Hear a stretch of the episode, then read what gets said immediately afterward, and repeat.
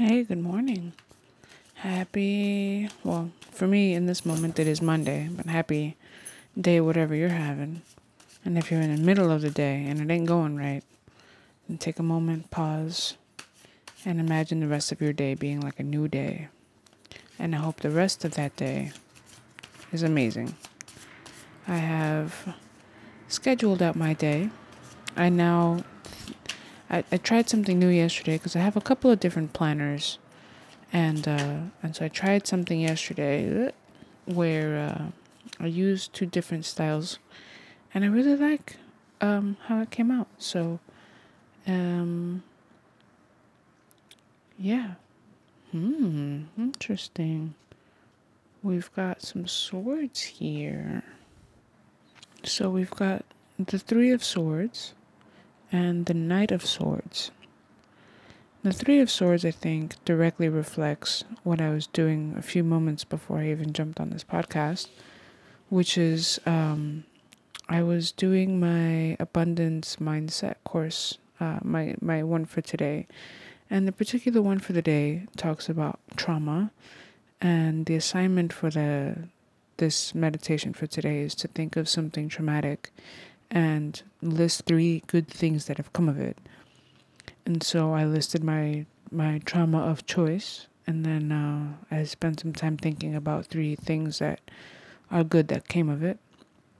I listed one thing, and so the back of my mind is kind of chewing through that to look for some good there, um, because it's a lot of bitter circumstances and. Uh, so I'm very quick to just think of all the negative things I got from that situation. However, um, the the uh, the Three of Swords. Where am I?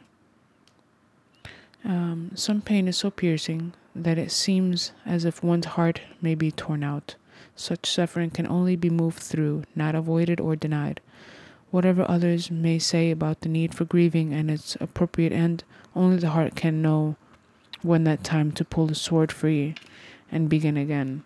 Let the tears fall as they will, and give sorrow its due. Think carefully before you assign blame. It's unlikely that you are thinking clearly. So, yes, I accept this Three of Swords. It is accurate. The Knight of Swords is uh, a thoughtful and con- uh, contained person who considers things well before taking action. He takes time to see the larger perspective and seeks understanding in all things. He is open to new ideas and philosophies while respecting traditional views. And uh, it's,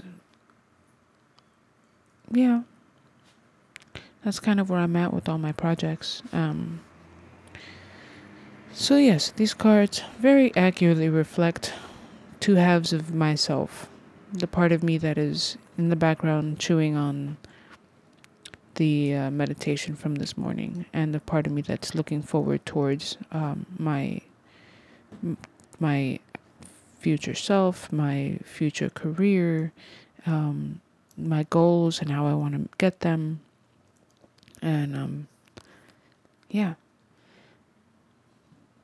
Another way to read it is um, to make sure that I'm not allowing the pain from the past to color the decisions I make about the future in terms of, you know, making decisions um, and uh, goals based on things that relate to past trauma or are rooted in trauma.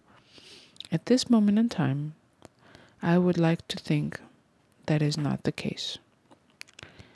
And I would like to believe that I am mindful enough of my traumas to be relatively aware of their influence in my life and, and when I act out in certain ways, um, knowing in that, like, where it's coming from and why, and believing that these decisions I'm making now are not necessarily guided by past trauma, but it is a way to interpret this. Well, I got some more thinking to do. But I'm gonna head out and I'll catch y'all tomorrow. Let me know what you think. Um, you can check out the cards on the Instagram at the Stoic Tarot. I'll catch you later. Bye.